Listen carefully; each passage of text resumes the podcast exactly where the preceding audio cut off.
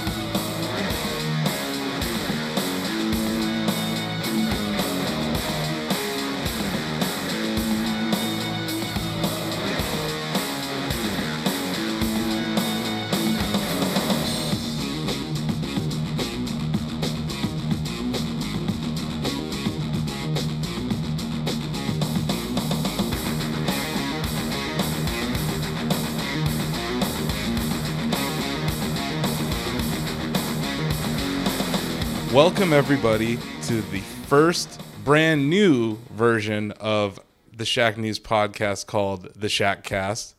I'm your host Asif Khan, and with me is my co-host David Craddock. Hey, David. Hello, welcome from QuakeCon. This edition of the new Shackcast is brought to you in part by Dayquil and Zicam and El Fenix Tacos, and El Fenix Tacos. which are delicious. If you haven't been there in Grapevine, you really should. You know, we're here at the Gaylord Hotel. I think it's like it's a resort. And I call it I called it the Texas Gaylord Hotel at first, but every time I drive up to it, I see the resort sign, and it's just like this sprawling main like Wayne Manor estate, and I'm like, this is this is a resort. Like this is a small community that they I would almost describe it as a compound. Yeah, or, or it's a even compound. or even a biodome Yep. of sorts. Because when you look at it, it's like huge. It needs its own zip code. It really does. It's impressive. Yeah. And you know, we were saying this last night. It feels too nice to be housing a gaming convention. Yeah, it's funny because first of all, you see us like we're not exactly you know spick and span, well dressed dudes here. We're we're chilling out in our our, our t-shirts and our our shorts and our flip flops, but then you got just a bunch of gamers running around, and, then they're you know they're they're they're rigs, and they're a lot of them have Cases of balls. yeah cases of balls. There are a lot of balls going on here, but lots it's of balls. I don't know. It's it's fun. I mean, there's a lot of history. There's QuakeCon history here because they were at the Texas Gaylord for years. And there's Shack News history here. Yep, You know, so it's you know we are tied at the hip with the game synergy, Quake. Yeah. continuity. Continuity. That's right. Synergy. Yep. Uh, other buzzwords. Yeah, You it's know, all here. It's all here. You know, we started as a, a site 21 years ago. Quake Yep. started as a game 21 years ago. That is what brings us to QuakeCon. Not to get too deep into it, but I'll be writing the next Shack News Select uh, doorstop article. Will be a, a comprehensive history of the Quake franchise and the Quake community. Talked to a lot of uh, QuakeCon attendees and the BYOC today. Got some pictures of you know that, that's I think that's just kind of segue a little bit. That's one of my Yeah. favorite parts of the BYOC is checking out everybody's rigs and seeing the builds and the peripherals and all that stuff. Yeah, actually, uh, someone told me uh, I, I was getting Starbucks before the show, Yeah. and someone recognized my Shack News shirt. And they're like, "Oh, Shack News!" And we were just talking, and he's like, "Yeah, one of my friends took the AMD Ryzen box and made a computer case out of it." Oh, that's awesome. So he's like, "Yeah, he invited me to come check it out over at uh, I think it's A31 uh, over in the BYOC." So- That's cool. I'll have to hit that. I'll have to hit Yeah. that. There's a lot of creativity on display here. Oh man, it's you know last year it was really funny because uh, I shouldn't say it's funny. It was kind of tragic. You know, Harambe uh, was shot. Yeah. Uh, in cold blood. Right. In May. Yeah. They had a shrine to him at the BYOC, and people were leaving bananas and money and condoms and balls and all sorts of stuff. And it really kind of Sending him off in style. yeah, you know, and it, it- it was you know how they like to whoop whoop. Yeah. Uh, whoop. They did. Uh, whoop. You know they were they were screaming Harambe at times too. Wow. So you know that was my first year at QuakeCon. This is my second year. You know I had read about QuakeCon on the chatty and on the front page of Shack for a long time. Saw all those pictures.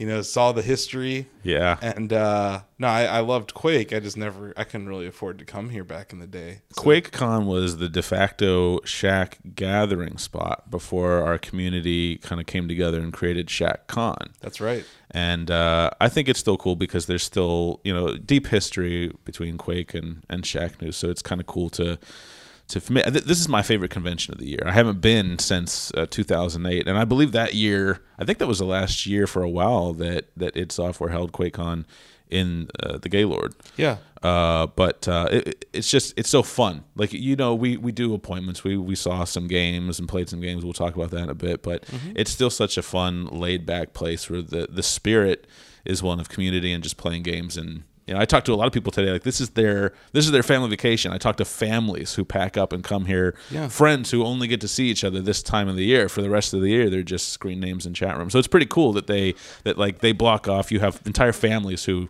say, "All right, we're putting all our money, our vacation time toward QuakeCon, and we're gonna have some fun together, play some games." I know, and uh, you know, w- one thing about the BYOC that I love is that you have thousands of PCs set up. Yeah, No one's stealing anything. No one's breaking things. Yeah. it's it's this mutual respect yep, that I don't see at many other events. Like, you know, I go to a lot of gaming events. The BYOC is a really special thing. yeah, and every year I'm kind of blown away by just how funny they are and just like how unique people are. And I love to walk around the rows and see what people are playing. See, I think I think that's um, that's what I love about it too. Because you know, as normally PC gamers, the first question you ask is, "Oh, what are you running? What are your specs?" But at QuakeCon, I think specs take a back seat to the creativity that goes into your case. You you have people who have towers like six feet tall, or and you have people who like you know will use uh, maybe a literal pizza box and then just kind of build around that, and then everything in between, everything you could think of. It's Yeah. so cool. No, for sure. And uh, yeah, I, I think watching the tournament, you know, al- Yeah. also, you know, there's this, you know, it's it's a QuakeCon, Yep. so the it revolves around Quake. And yesterday and the day before, we got to see people who are professionals play Quake. Yeah. and it was outstanding. Yeah, I saw people playing. Quake was well represented today. Uh-huh. I saw Quake Champions going, Quake Live, Quake 3 Arena, also Quake 2. I watched Quake 2 matches for Quake. Oh, so there was some Quake Two. there's being some played? Quake 2 going on. You know, because we had a thread this week on the chatty about Quake 2 not being a good game. well, uh, you know, everyone has opinions, and some of them are just wrong, Flat out wrong. flat out wrong. You know, because if it wasn't for Quake 2, we wouldn't have a railgun. Yep, Now, let's think about that for a second. Do you want to live in a world without a railgun? I don't. I certainly don't. No. You know, and people just need to respect history. Sure, games don't hold up 20 years later. No. You know what? Like Mario 64 is not a good game by today's standards either, but it was groundbreaking in 1996. Right. You know, I think people get so hung up on what have you done for me lately or Yeah. millisecond culture, as I like to call it. It's like, no, look at it in historical context when you judge it. And I think Quake 2 holds up in that sense. I think it does, and I think that the community uh, is largely responsible for keeping it alive, specifically with source ports. Like, when I go back and play Quake 2, I don't play Quake 2 vanilla. I don't even know if I, I could get that game to install and run on its own today. Probably Steam's you know been pretty good about hiding a lot of that stuff, but if you use source ports to kind of smooth out a lot of the wrinkles and, and dust off the game, it still looks and plays. It's it's really fun. It's Yeah. still really fun. I play I play through all the Quakes and the Dooms uh, pretty regularly. I still enjoy them. I haven't played through the single player of Quake recently. I need to. Yeah, Um, one or two or any of them. Any of them. Yeah. Uh, but I have played a little bit of Quake Live Mm-hmm. in the last year, and I played a decent amount of Quake Champions this year. Yeah. When it was in beta. Right. So that means I'm a true diehard because I had to sit there and wait for 10 minutes in between games. Let's hope they fix that. They did. oh, they did fix. It. They that. have Okay. fixed it. It's a little bit better, but it, it can get better. You know, and then there was also the rocket launcher latency at launch. Like, Yeah. There's a lot of issues at launch with this game. Eh, But hey, million dollar tournament for it. million dollar tournament for it. Also, I kind of I like that Quake Champions beta was actually a beta and not a pre-order bonus. Like you know, I come from we both come from a time when you played betas when games were still half a year or more from release, and, and you see, you know, basically there should be signs in the game that says "Pardon our dust" because they're still being built, they're still being ironed out For sure. And uh, yeah, I think I'm I'm interested to see uh, what kind of future Quake Champions has because I want to see if the the Quake community rallies around it like they have the previous games.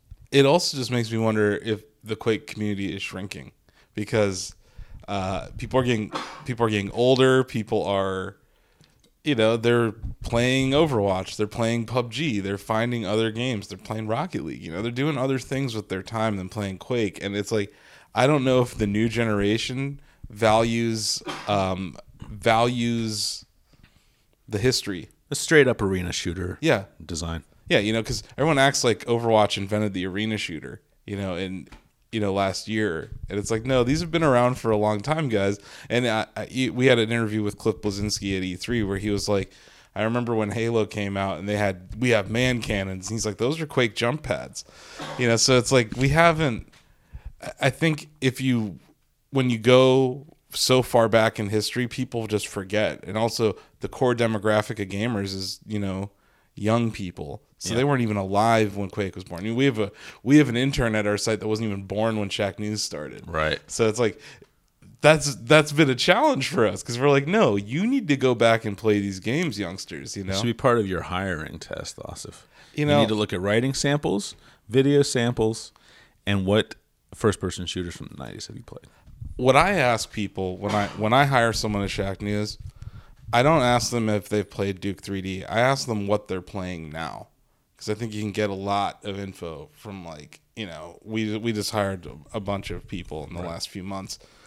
When I'm hearing okay, I, I I've been playing Switch a lot, or I you know I've been playing PUBG a lot. You, you can find out okay, this guy's a PC gamer, this guy's a Nintendo diehard. You know, uh, it's it's easier for me to find out that way than it is to just be like, have you played this game? Have you played this game? Have you played this game?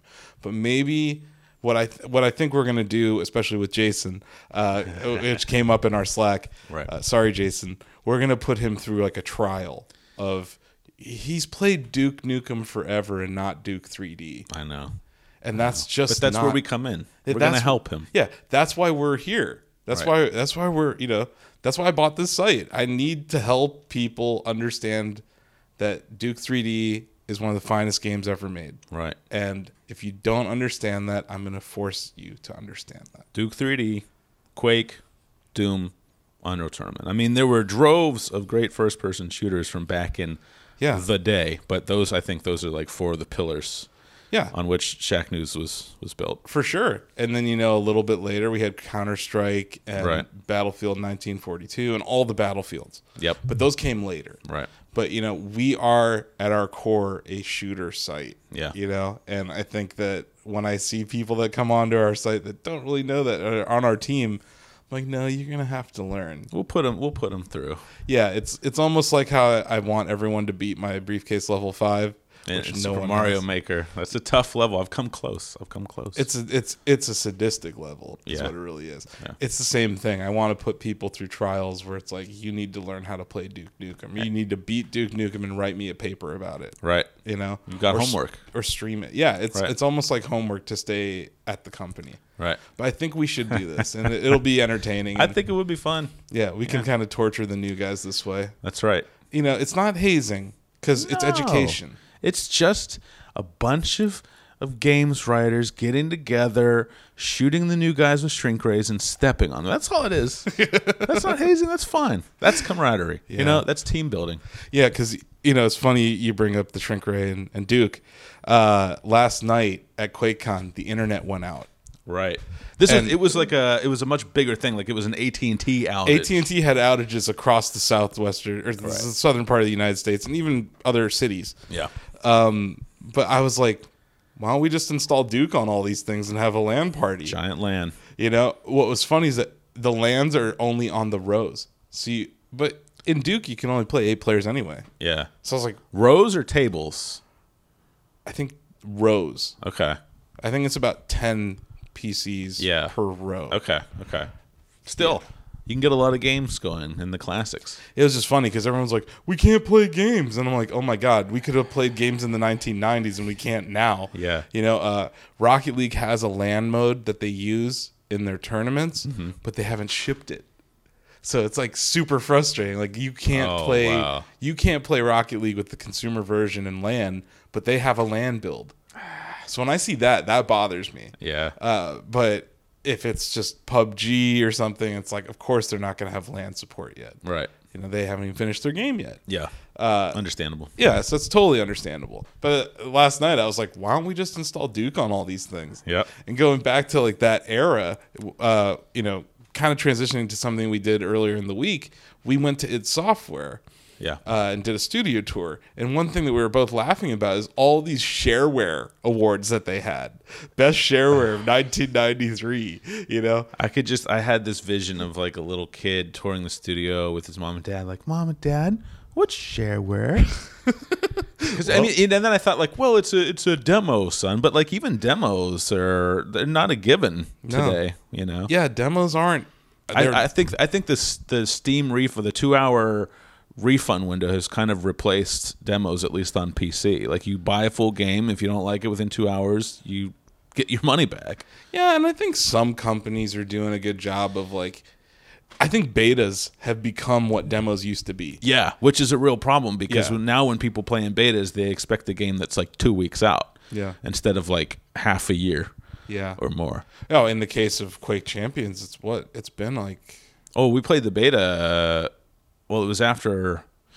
It was before E3, so April, May. Yeah, Yeah. It's it's been like six months almost. Yeah. So yeah, it's- don't, I don't think they've announced a release date, right? Like it's in early access on Steam, Yeah. which that early access, uh, maybe early access, this is the new beta, but you're paying for it now. yeah, that's my point. Yeah. At least back in the day, Q Test was free. Yeah. You know, these were freeware, shareware. Yeah. These were things, you know. It was encouraged to share software. It was Yep. like, here's a demo, go share it. Now it's like, how dare you pirate my software even though it's in early access and broken? I did read something interesting today. You know, I'm doing a lot of uh, legwork for this this Quake feature article, and I I happened to uh, find a quote from John Carmack where he said, paraphrasing, someone asked him why wasn't Doom 2 released as shareware first, like the original game. And he said, well, because we noticed that a lot of people didn't get that the Doom shareware episode was just one episode. They played it and thought that they'd finished Doom, so they wanted to move right to a commercial release so that they could make sure to get those customers who you know finished the first eight or nine levels or whatever and then were like oh that's a great game and didn't realize that there was a, a whole package waiting there for them That's right. And I think some shareware did a good job of including the, a way to upgrade it. it did i remember with doom i played the shareware first i learned about it in church as you do that's where you've discovered doom games Yeah, where you go to hell and and uh i think that one you'd exit the game and then you'd the id software had their usual splash screen where they'd give you like a phone number like an 800 number and say have your credit card ready? But if i remember correctly and i need to look this up i think quake you could buy i bought quake on a cd and it was the it was the shareware and then you could unlock it from the cd like the whole game was packed up and Yeah. you just if you paid money if you called it or whatever they would unlock your disc for you i don't remember how that worked but i remember it was something like that Yeah, so I, I think it was cool that they were giving you the game and Yeah. you you were able to unlock it. You know, Yep. it's that's different than what we're seeing today with how you with a with some demos you're just getting a vertical slice of the game. Other demos you're they're really just betas. yeah Uh, that are mainly multiplayer, you know, like what we're seeing with Call of Duty this weekend. Mm-hmm. Yeah. You know, so we get a lot of that stuff. But yeah, those were complete games that you had and you could try out. If you didn't like it, so be it. If you if you wanted to hand it over to your friend, you could. yep You know, and I think that's what really has changed. And this for the better because, you know, piracy and all that. But Well, also, I think these days word of mouth is so much more expedient Oh, yeah. and efficient. And efficient. Before, like I hadn't heard. I think I heard of Doom in like mid 1994 before Doom 2 came out. So it had been out like a good half a year already. Mm-hmm. But now, if if a game hits big, it's trending on Twitter or Twitch or YouTube, and you can hear about it right away. And you have that you have influencers, you have games journalists, you have your friends, these people whom you trust, and you say, "Oh, okay, well, I'll, I will buy this 30 40 50 60 dollar game sight unseen because these people whose opinions i trust back them up so i guess i don't know maybe i'm arguing that you don't need demos as much I, I i'm still from an era where i think demos are a good thing because i want a product that i can try without putting any money down and decide if i like it and you know what else has really done it? Twitch. You know, the fact Yeah. that you can you can watch someone play it live and interact with them and ask them questions as they're playing it. Yeah.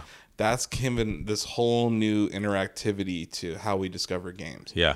And I think that if you look at PUBG, that's what drove it. Yep. Was its success on Twitch. It's a very fun game to watch. I almost enjoy watching it more than playing it. Sure. Uh, but yeah, I, I think that that's that's one thing that we can kind of point to. It's like that's why it works today.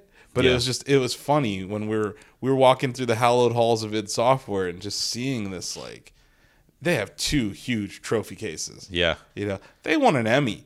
Yeah. How many game studios have, can say they won an Emmy? Yeah, and uh, yeah, so it's it's amazing to see that kind of stuff, um, and it was cool to be there, you know, because that's where you know that's where they made Doom 2016, Right. you know, and we saw some of the storyboards. We saw what we saw Marty and Hugo sitting there in a meeting, you Yep. know. Uh, so it was cool to see uh, where people do it for Shack News. you Yeah. know. it was like definitely one of those. It was one of those epicenters Right. of doing it for Shack News.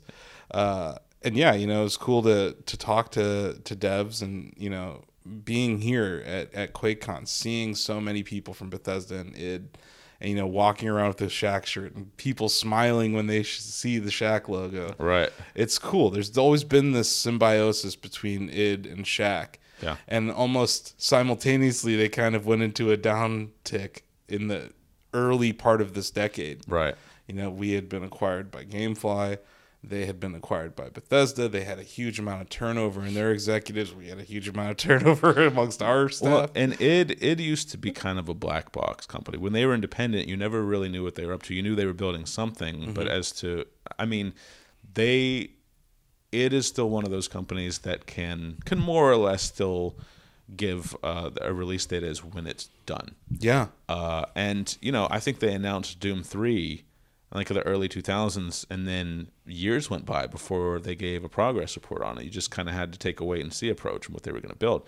Now, I think since the Bethesda acquisition, I think there's a bit more transparency.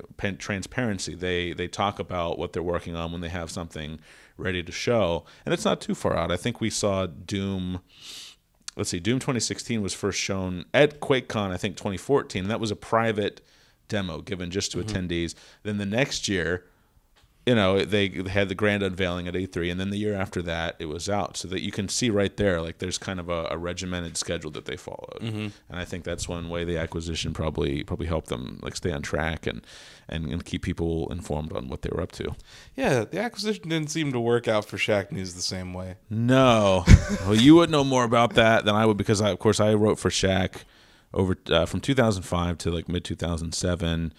Uh, and I'm still on the the freelance beat, but when I came back on, you'd been uh, you'd been the owner of the site for a while. Yeah, I bought it in 2013. Right. So there was about four years there where GameFly owned it. And, Right. You know, they had folks like Garnett and, you know, all those folks that, that were here when. Well, it was you know, I mean, you and I talked about this. Like, I, I really liked a lot of their content, but there was there seemed to be a disconnect between the people working at and writing for Shack News and the Shack community. That as as a longtime Shacker and as someone who wrote from the site and and uh, was used to uh, very hands-on involvement. I mean, Steve Martin, Chris Remo, and I were all very active in the chatty community, and then these other guys, you know, for whatever reasons, weren't, and that was just always kind of an odd thing Yeah. to me.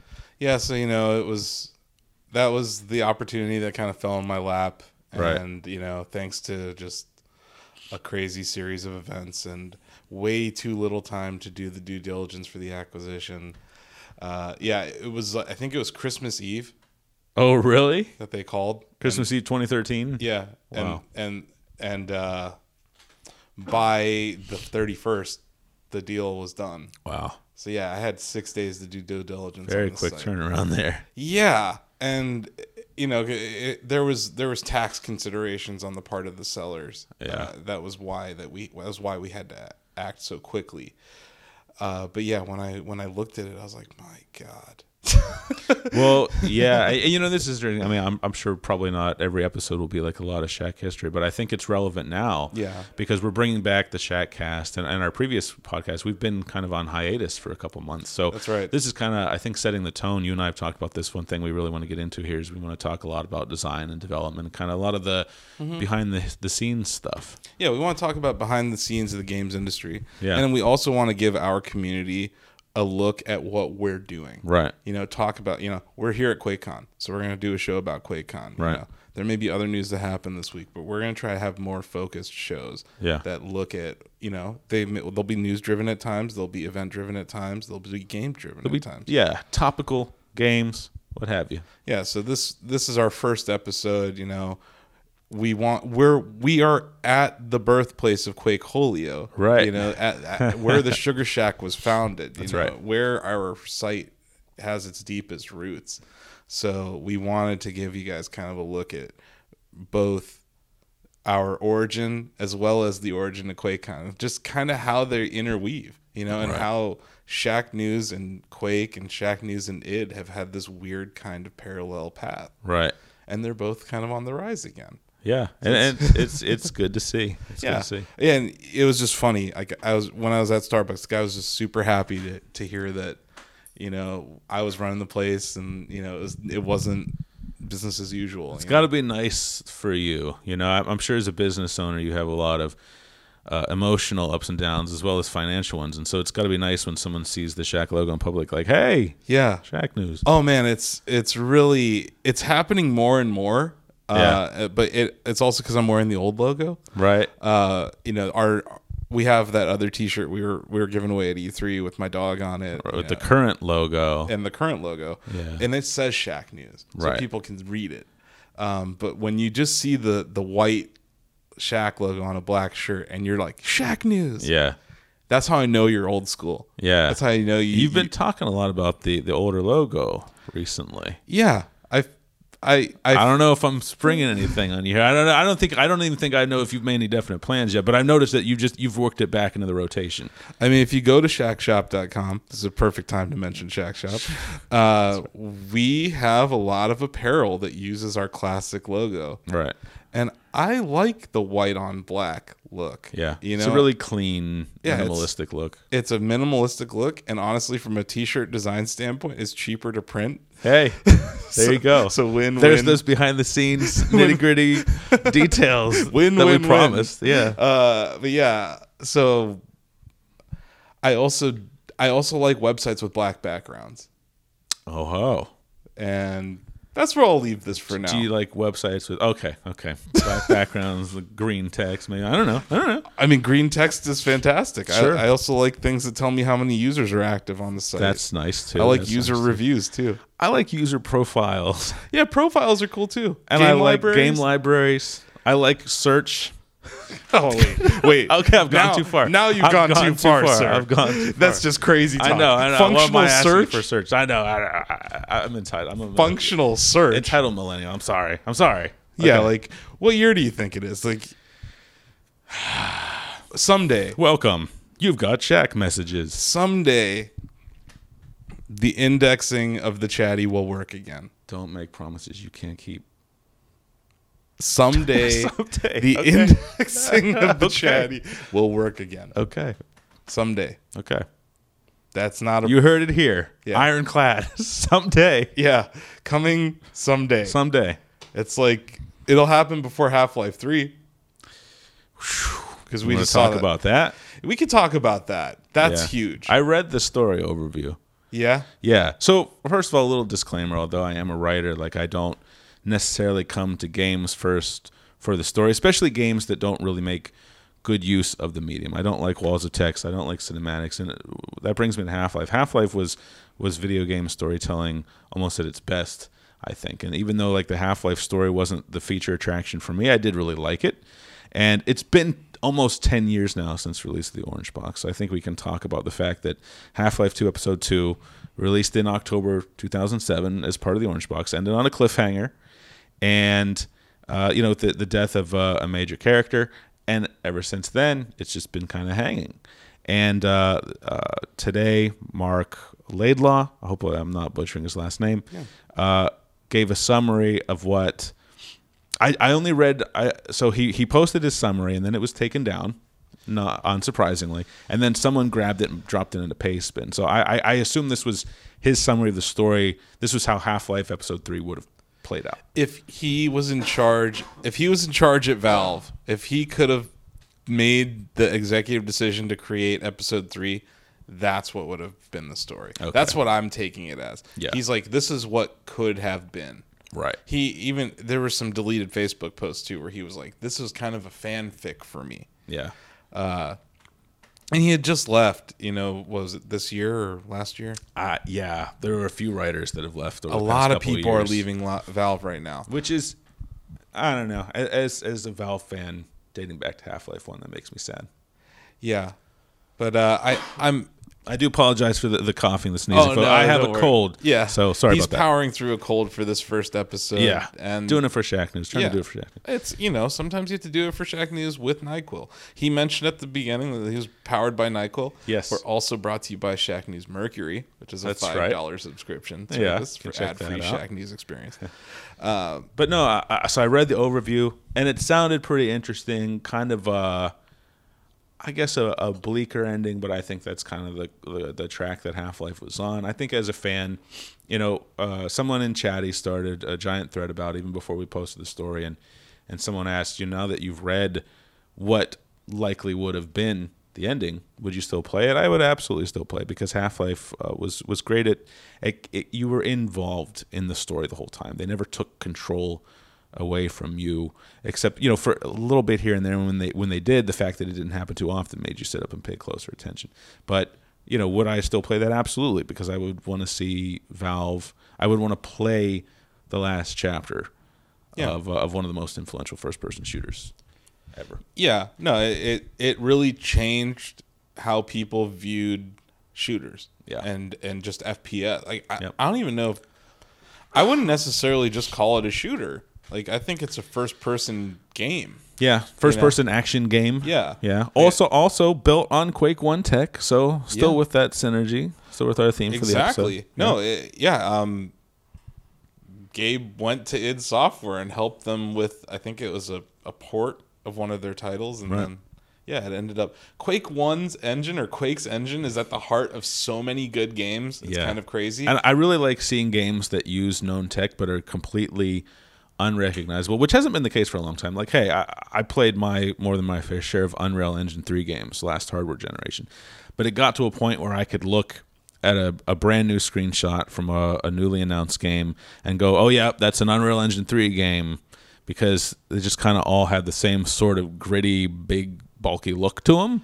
Yeah. But uh, you look at Half Life One built on on Quake tech, and it was almost. I mean, Quake and Half Life don't share much in common, other than like, hey, they're both first person shooters. It mm-hmm. was pretty cool to see tech bent and twisted and reshaped that way. I think the the one thing that applied to both of those games that I really liked was the movement. Yeah, the the precision of the movement and it, you know something that going back to that lawbreakers interview that we had at E3 Cliff talked about where Unreal Engine you don't accelerate and decelerate when you're hitting that your arrow keys right.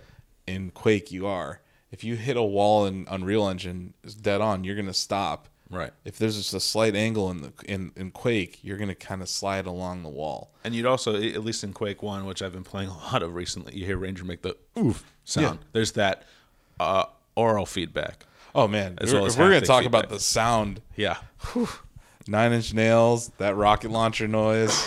the grenades, man. Yeah. Bing. Bong, bong, bong. Yep. Really heavy, solid sounding game. Oh yeah. The the sound in that game is amazing, uh, and the UI was great for its time. You know, not to mention they were the first online shooter, QuakeWorld. right? Yep. So there's just there's so much about that that we love, and Clans, the Yeah. community. you know I I jumped around clans. I was I was a maverick back then. Hey, fly your flag in whichever clan will have you. Yeah, time. I It was was, all uh, new back then, man. Uncharted territory. It was funny because you know we were talking about this last night. I used to go to Pound Shugashack in IRC. yeah. That was where we we just went in there to find games. Yep. You know, it was it was easier to find games in there. And now in 2017 we have Discord, Right. which is basically IRC, Yeah. and we're still doing the same thing in Right. these channels. I crack up when everyone's like, "Oh, Discord's so innovative and cool." I'm like. It's IRC with like some Slack in it. Yeah, And listen- listen, it has I- voice. Sorry, it has voice chat. I went to a, a reunion a few years ago and talked to a kid, and uh, he said, "Yeah, man, I love first-person shooters. I think the first person, the first, first, first, the first FPS, I'll keep it simple, ever made was Halo, and I was like, "Kid, let me let me talk to you. Gather around. Oh, my Let. Uncle David tell you about the glory days of, of Wolfenstein 3D, Hovertank 3D, Catacomb 3D. Let's go way back. Rise of the Triad. Yeah. Maze at MIT in the 70s playing the first person shooter where the player avatars were just eyeballs Yeah. chasing each other around mazes in first person. Yep. You know? No, so yeah, I think it goes back to that. Just the Quake is a defining moment in gaming history. Yep. And this event, Quake We're here because of Quake. yeah, this event, even though this year, yeah, they have Quake Champions. I'm still seeing people playing other games, and th- the game that I think is really cool here is Wolfenstein, the new Colossus. Yeah. You know, it's it's really outstanding, and I think that's that's Bethesda's game of the year candidate this year, Yeah. and they're kind of not pumping it up as much as they should be. I'm kind of surprised because Wolfenstein 2 kind of I wouldn't say it came out of nowhere because I think first of all the uh, you know Wolfenstein the New Blood did well enough a few years ago that people expected a follow up from Machine Games. But also That was the old blood, or the old blood and then the new order. I always I always flip those two. Wolfenstein the old blood. Yeah. Whichever one was the first one and The not New the Order. expansion. Okay.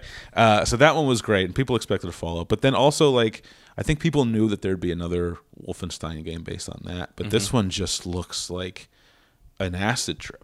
And I think that's what's cool. One thing I talked about at E3 during our podcast was I think that Wolfenstein has become it's still id's property technically although they haven't made wolfenstein in-house for years but it's become the id property that people can kind of play with. Like doom and quake when you go into those people have very uh, rigid expectations. Doom has to be fast and dark and set in hell and quake needs rocket jumping and super fast movement.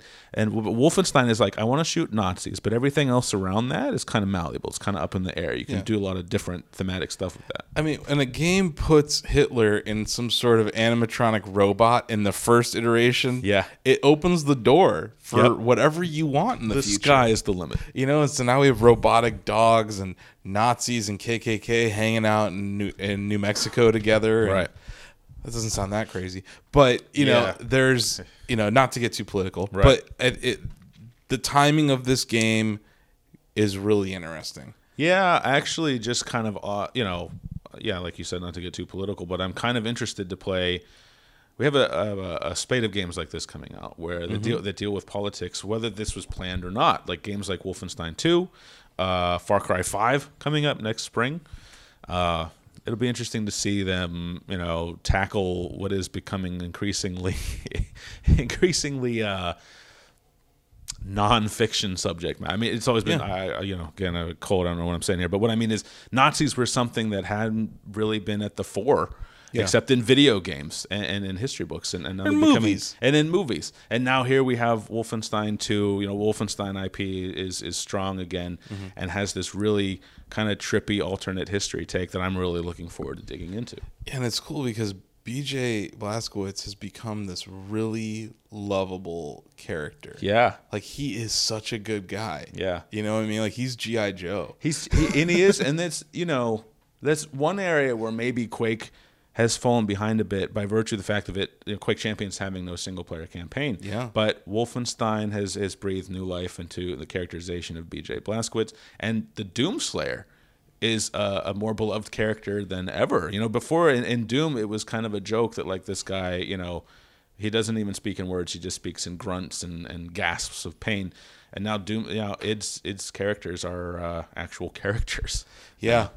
No, I think uh, Hugo Martin coming on Yeah. uh, had a lot to do with that. Yeah. Uh, he's fantastic at narrative. Yep. And it's in a way where we talked about this a lot in your Doom Select, where they don't have to hammer you over the head with walls of text or a tutorial or something that explains why you have to kill demons. Yeah. The demons are trying to kill you. That's why you're killing the demons. Right. And you're constantly being reminded that you are the demon slayer, that you are the doom slayer, that you are this badass. Yeah. Why are you killing demons? Because that's literally what you do. That's all you do. For sure. And uh, no, they did a they've done a really fantastic job in the last five years or three years even of reviving their their franchises. Mm-hmm. Uh, I want to pivot a little all right. To a version of Doom that we played today called Oh. Doom VFR. My first experience with Doom VFR. so what'd you think? I I loved it, and it, so one thing you and I talked about as, as we were leaving the convention hall this morning was that. So for for those who don't know, you step into Doom VFR and you uh, I played it on Vive, and you use the the left controller. You hold down a button and you indicate a spot in the game where you want to teleport, and you move via teleportation. Uh, and that that was wild to me because I'm used to sitting down and playing games and not moving my body. I'm just twiddling my thumbs, uh, or mouse and keyboard. Whether you know if I'm playing a first-person shooter on a controller, I'm I'm turning by twisting the sticks, the circle strafe. If I'm playing on the computer, I've got WASD and my mouse uh, wrist going on. Yeah. In this game, I found myself facing forward a lot and just kind of teleporting and thinking like, well, Geo, yeah, I have to actually physically turn around, but it made it that more, much more immersive. Uh, it was, it was. I think last year at E3, the the the first game to sell me on virtual reality was Resident Evil 7. But that you're still using a controller to move. With Doom, actually like twisting around, turning, extending my hands, actually seeing the guns move around in the game, I felt for the first time like I had entered a virtual world and, and was in it. I think the biggest thing about VR is immersion, you know, and presence, right? Those are the two things that they shoot for. And what's what you're talking about, these human interface devices that all gamers use, controllers, mice, keyboards. Right. Your head becomes the mouse. Right. Your look is just about turning your head around. Yep. It's not you know, and you have to you have to as a gamer, you have to train yourself that because we've been staring at 2D screens forever Right. and you're just staring right ahead.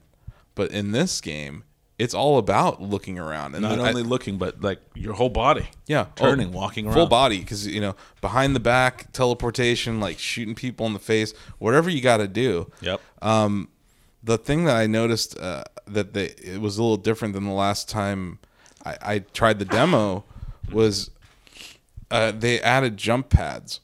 oh, right. and when you jump on them, you can hold down the teleport. And even when you're on the ground, teleport gives you this bullet time mechanic, which is awesome because you can like kind of. It's not like you're pausing the game. The, the you know berserkers are still running at you. You know you got imps throwing fireballs at you, but it's all a little slower. Yeah. So you can kind of look around and Right. make your plan. Like okay, if I go over there.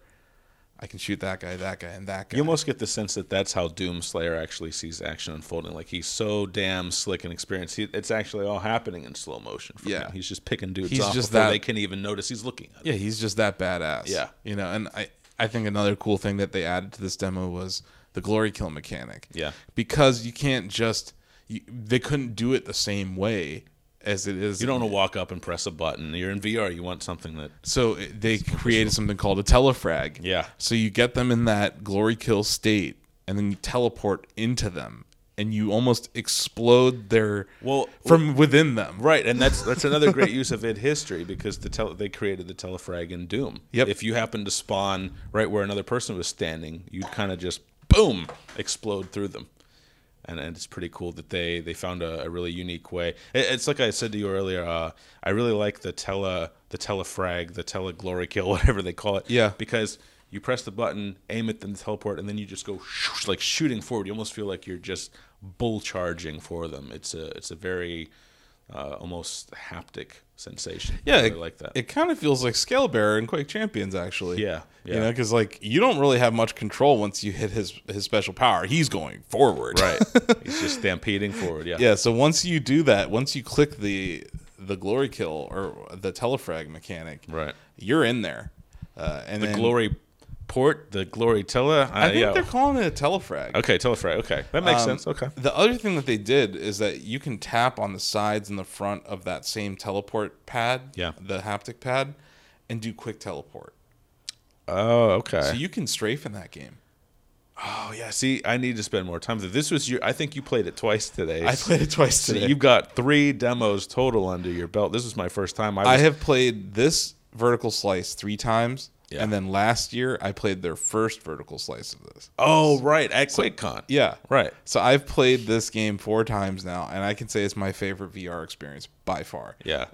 Superhot was right up there, Yeah. and Superhot, oddly enough, has that bullet time mechanic. You feel like a badass. But th- I think this is it's an exciting time to play VR games and also to develop them because you're seeing developers like the the Superhot team and id Software with Doom VFR kind of writing the new language of, of how, how does how does movement how does locomotion work in virtual reality? How does shooting work? How you know how do we do these things that we've taken for granted for 30 plus years because we've had controllers and keyboards and mice?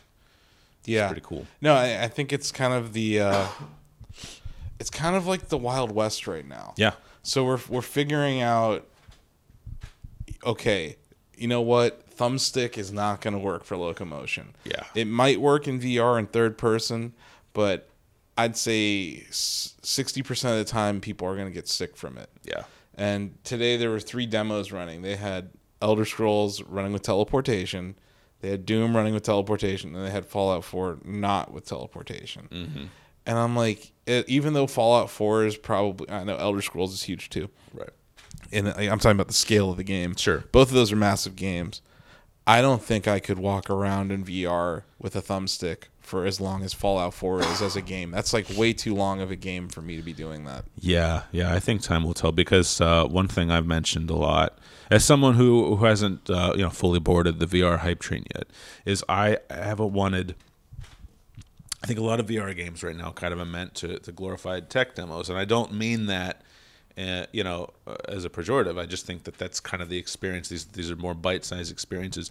I've been looking for a full immersive world to step into, but like you said, they haven't solved the problem yet of what is the most efficient and comfortable way to let players navigate the world. And I mean, I think you're right. Like I, I played um, for my second go round. I was very tempted to jump back into Doom VFR, but I tried Skyrim and it was running on PlayStation VR, so I used the PlayStation Move controller.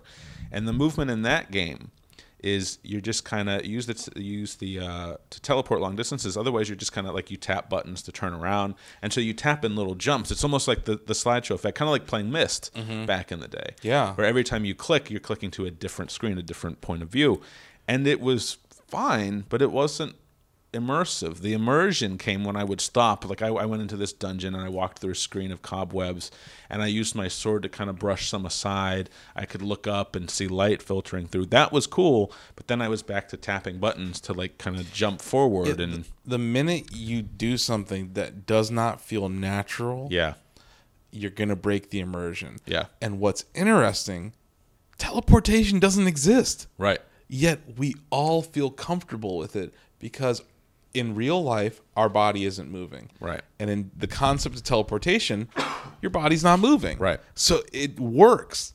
It doesn't jar you, you know? And uh like I, I feel like that's the big thing with with teleportation as a as a locomotion mechanic. Mm-hmm. I've seen other games, uh, Sprint Vector from Survios, that Right. they they stopped by our booth at, at E3 as well.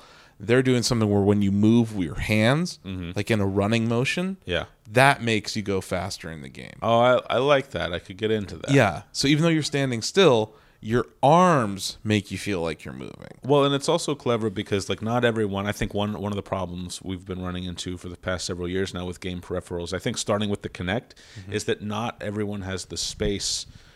You know, a, an entire room to devote to, to video game cameras and, and VR peripherals. So the fact that you can just stand in place and almost kind of run in place, Yep. that's fine. If if you can stand up in the first place, you should be able to like shake your arms a little bit too. Mm-hmm. And it also, I think that is immersive, like you said. Like I actually kind of feel like I'm running just doing that. Yep.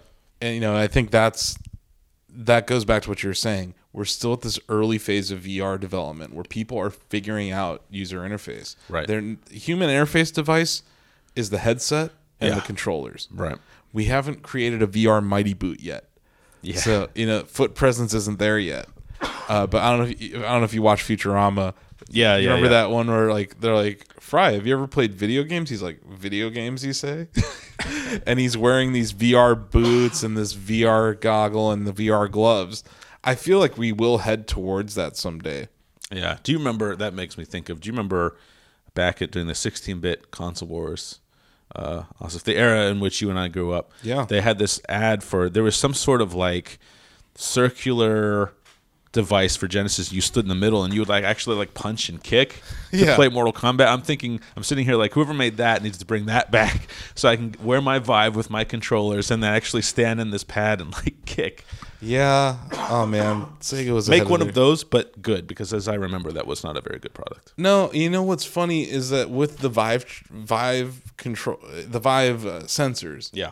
You could do some stuff like that. Yeah, you I could. think with that leap motion, some other things, their hand hand presence is inevitable. Yeah. you know, and not just hand on controller presence. That's where I do think the Oculus Touch is is slightly better, Mm-hmm. but they Valve Valve is working on a a more similar form factor controller. I I love I love that you can see where your hands are though. That's a huge thing. Yeah. I wish that you could see where your feet are. Yeah, that'd be nice. Yeah. You know, because then you could start doing something like a karate game, right. right? Where you don't even need a controller; you're just standing in VR. and- Mortal Kombat VR. or yoga. You know what Yeah, I mean? Like, sure. there's all sorts of things. Practical that you could- applications. Yeah. yeah, I, I think that that's going to be the key for VR. And we've been running some stories on it in the past few weeks where making it a useful tool, showing that it has value as a platform for people to learn, Right. for people to be trained. I think that's when you're going to see people start to develop for it more than where we're at right now. Right. Uh, we're not going to see Activision make a game for VR. Not until it's a huge addressable market. Right. Because they can just make Call of Duty. Yeah. You know, like why do they have to bother? Uh, I remember Titanfall. They were like laughing at the idea of making a VR game. They've been doing a lot of laughing over there. They're laughing at the idea of doing a VR game. They're laughing at the idea of bringing Titanfall 2 to Switch. A lot of laughing. And not a whole lot of game sales. Right. So you know, I think that that's that kind of arrogance is is opening the door. And we were talking about this uh, in Ohio a couple weeks ago, uh, where going back to the theme of this show, Right. id Software was a scrappy group of guys that were making something that they wanted Right. that didn't exist Yep. and it was on the cutting edge of technology.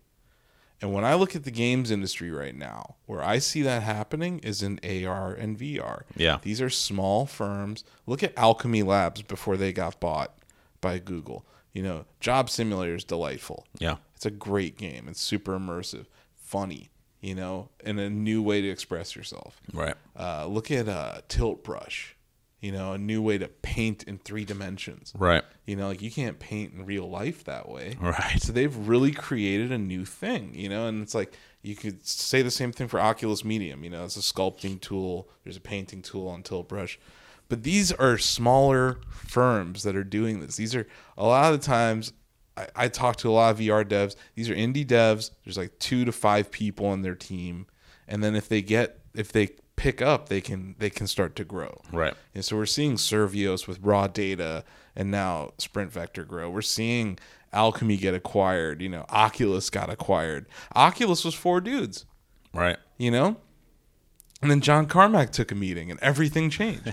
Yeah. know, so it's but no, it really does kind of harken back to the, the good old days of, of the technology industry and the video game industry when it was just a bunch of scrappy people who who wanted to see something that didn't exist and they just started building in their garage or wherever. and you look at some of the most brilliant game designers and engine builders of our time are now working in VR. Right. you know, Michael Abrash, John Carmack. Yep. know, um, I, I just think it's funny how when you look at things, and even some of the folks at Oculus that uh, you know that uh, developed Dead and Buried, they were ex id guys.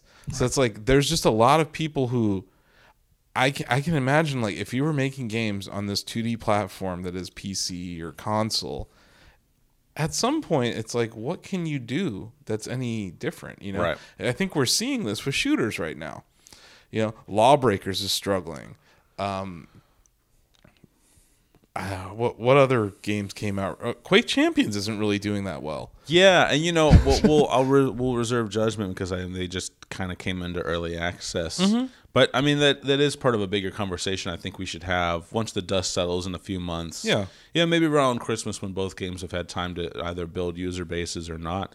Um, they're kind of harkening back to arena shooters, and one of my points is that if you go back to the 1990s and you look at first person shooters at their peak, a lot of them didn't crack a million units. Uh, selling in the hundreds of thousands was considered a big deal back then. Yeah. Now that is an abysmal failure. And I just kind of wonder if, you know, I, I love arena shooters. I, I look for shooters like Lawbreakers, like Quake Champions that kind of strive to to blend new conceits and design ideas with the old. But I also wonder, you know, how successfully they'll do that in the face of, of companies like Blizzard who have kind of built a reputation on appealing to to a casual audience and saying, "Hey, this is what makes our gaming fight uh, inviting." But if you dig down a few layers, you'll get to uh, much more advanced techniques and game systems that keep the hardcore crowds playing. Whereas games like Lawbreakers, Quake, Unreal, those games were meant for hardcore players right out of the gate. Mm-hmm. Yeah, but what I think what I think's interesting is that you have a game like PUBG, mm-hmm. which is appealing to both mm-hmm. casual gamers and hardcore gamers. They had a tournament at Gamescom, Yeah, you know, just this week, and I've seen a lot of people playing it in the BYOC oh, a too. ton of people are playing at BY- BYOC. It's probably the second most played game I've seen just walking around there. Right. And it's because they did do something different. Mm-hmm. You know, it's that hundred person survival. Uh, I was talking to Sox to a couple other shackers at the BYOC last night. We're like, you know, what would be cool if Quake Champions just stole that idea and had like Sure. a one v one hundred person mode. Yeah, I mean that's that's how a lot of game modes start. You know, someone came up with capture the flag, and now it's ubiquitous. It's in every first-person shooter practically. Yeah. No, and God, capture the flag in Quake Three was amazing. Yep. yes, it was. yes, it was. just just an aside real quick quake 3 is awesome and capture the flag in quake 3 is delightful mm-hmm. um, but yeah there's a there's a long history of just game companies stealing ideas from others and Sure. i'm sure everyone's looking at overwatch and they were trying to steal the hero mechanic they thought that was what people liked and i don't think that was it No. i think it's part of it but it's i think it's the level design Yeah. i think they're very polished levels they're very balanced levels It's also historically a skill-based game. Mm-hmm. You know, so uh, it's almost like it's almost like when Warcraft three uh, kind of you know mixed their chocolate and peanut butter, mixed RPG mechanics and RTS mechanics. Uh, sometimes that that hits. It did with Warcraft three.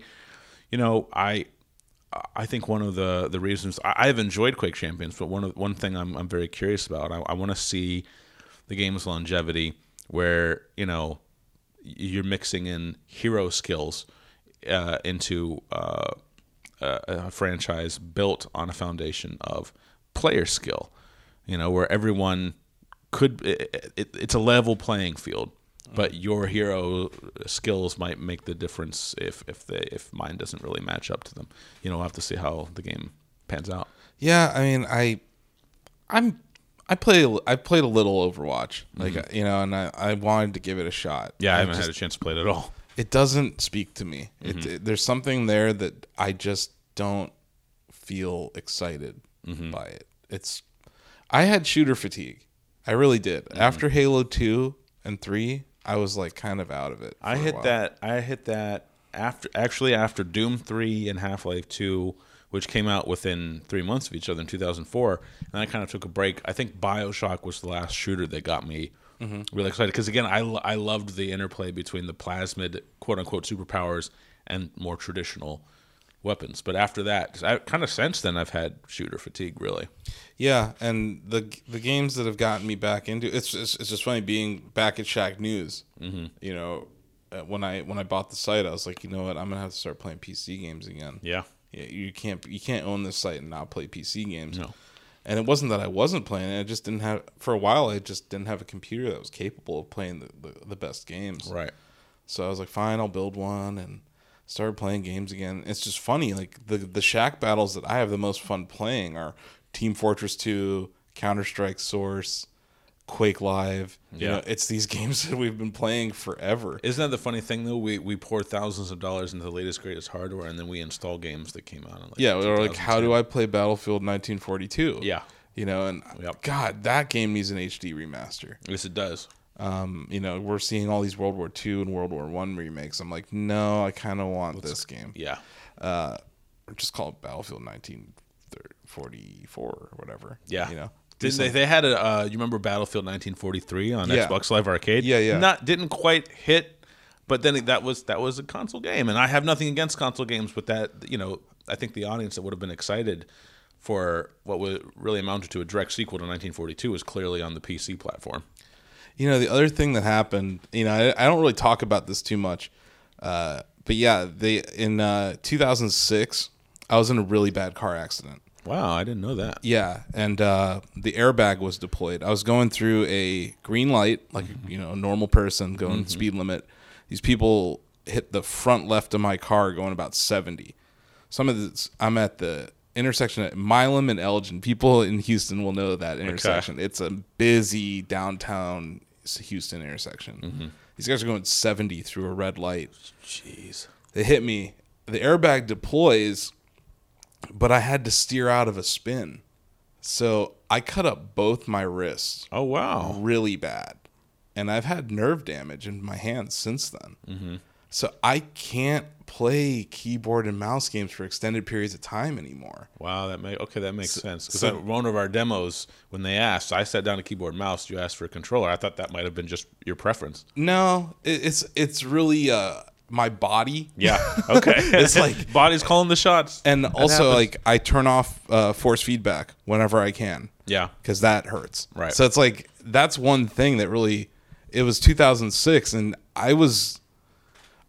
I was one of the better Halo players amongst my friends. One of the better Gears players. I still am one of the better Gears players, but I I know that I lost a step then. Yeah. You know, and it's like that's that was one thing that in the mid 2000s happened to me that it definitely made me move away from the hardcore shooter. Mm-hmm. So it's like when I do play Quake Champions, I, I play it for like three games. Yeah. You know, because I can't, I'm not that kid anymore. Yeah. Like a 16 year old me would play Quake all freaking night. Yeah. You know, I, like- I can't do that anymore either. Different reasons. but yeah, yeah. But yeah, that's that's just a little tidbit about me that is why like some games maybe don't appeal to me as much, and maybe why PUBG hasn't really resonated with me yet, Mm-hmm. and why I am interested in the Xbox version of it. Or but even when it comes to PC and they have controller support, Yeah. I'll probably be more interested in it. Yeah. You know, it's just that I can't play games for that extended period of time on keyboard and mouse anymore. Yeah. Okay, that makes sense. Yeah, so Wow. it's, it's a little thing about me that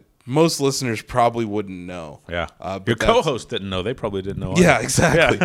um, but yeah, it's you know it was crazy. I, I got out of the car. People were like, "Holy shit, how are you even alive?" Yeah. you know, because like it split second, right? Right. A little bit later on the break, they t-bone me from the side. I'm dead. Right. You know, so it's like those are those moments in life where you kind of look back and you're like, yeah, that definitely changed me. Yeah. You know, and it was like, yeah, I it changed my gaming habits, it changed my athletic habits, like everything changed that day. Mm-hmm. So it's changed how I view games, and I've definitely become. I was always a Nintendo guy, always, Oh yeah. Well, But- you're, you're a man of refined taste. Of course, Yeah. you're Nintendo. but like I was more of a PC guy before that day than I was after. Yeah. and then when I came back to when I came back to Shack seven years later, it it kind of was like, you know what, you can still play because it's not a, like I I gave up on that whole I have to be the best. thing. Yeah. you know what I mean, like because when I was young, oh my god, I needed to have a five one kill death ratio. Like I needed Yeah. to kick ass. right. But once I like once I realized like it's like you know, it's just about I started treating it like golf. Yeah. It's like I just want to improve. yeah. 'Cause, you know, that's where that's where I'm at with shooters, and that's why like I'm very picky with my games. I'm like I don't want to waste my time playing games that like you know like I want to use my time that I have free on the games that I enjoy the most, Yeah. and part of that is how your body feels. Sure.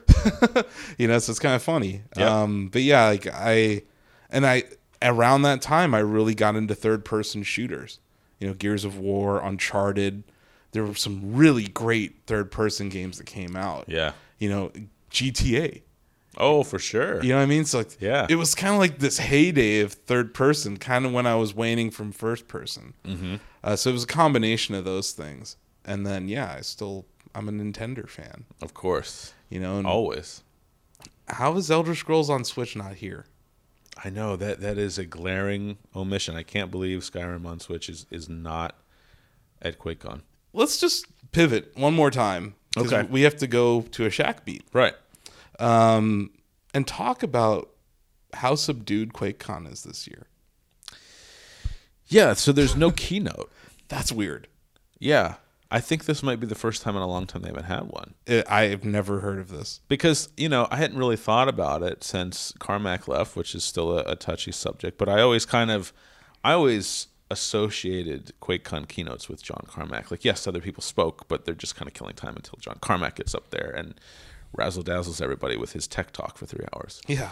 Uh, but then there's there's nothing at all this year, and I don't know. It's just it is it does feel more subdued. I mean, the, the BYOC is still hopping. People are still having fun. Yeah. but it feels like there are uh, core parts of QuakeCon that are just kind of left out. Did you go to their booth at E3, the Bethesda booth? No. They had that massive section to the left of it that was an esports setup, Okay. and it was largely empty most of the time. Hmm. And when I walk by it, even today or yesterday, there's not a whole lot of people sitting there and watching. Yeah.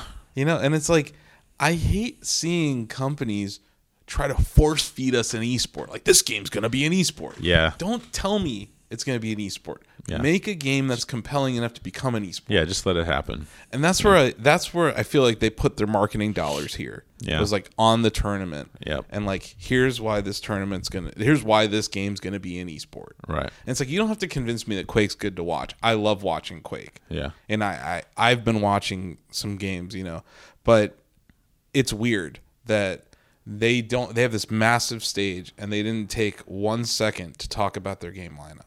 Yeah, and that's like the only thing I can think of is maybe they don't really have. Oh, two things. I thought maybe they don't really have anything to talk about this year because, uh, you know, we don't know anything about this, but my gut tells me that the reaction to Doom 2016 w- would mean that they're working on a sequel, but it's probably not far enough along to talk about. Uh, Wolfenstein's coming out this year. Quake Champions is in early access. Um, Bethesda's lineup at this point is is pretty well known. I, I think like everyone under the ZeniMax umbrella, maybe they really didn't have anything to bring out. Or my second thought was, well, now that Bethesda has their own kind of spot during the E3 lineup of conferences, maybe that's when they're going to talk about stuff. And QuakeCon will just be the big Quake and gaming convention, the the giant LAN party. I don't know.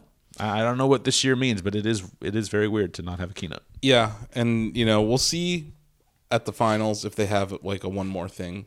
I'm hopeful that Tim's like, I hope but I don't I'm not they getting need to get some butts in those seats first if they're going to do that. Yeah. Because I, I know what you mean. They have that giant screen with rows of chairs set up, and it's just kind of empty. People are more interested in the BYOC than they are the Yeah, the as they should be.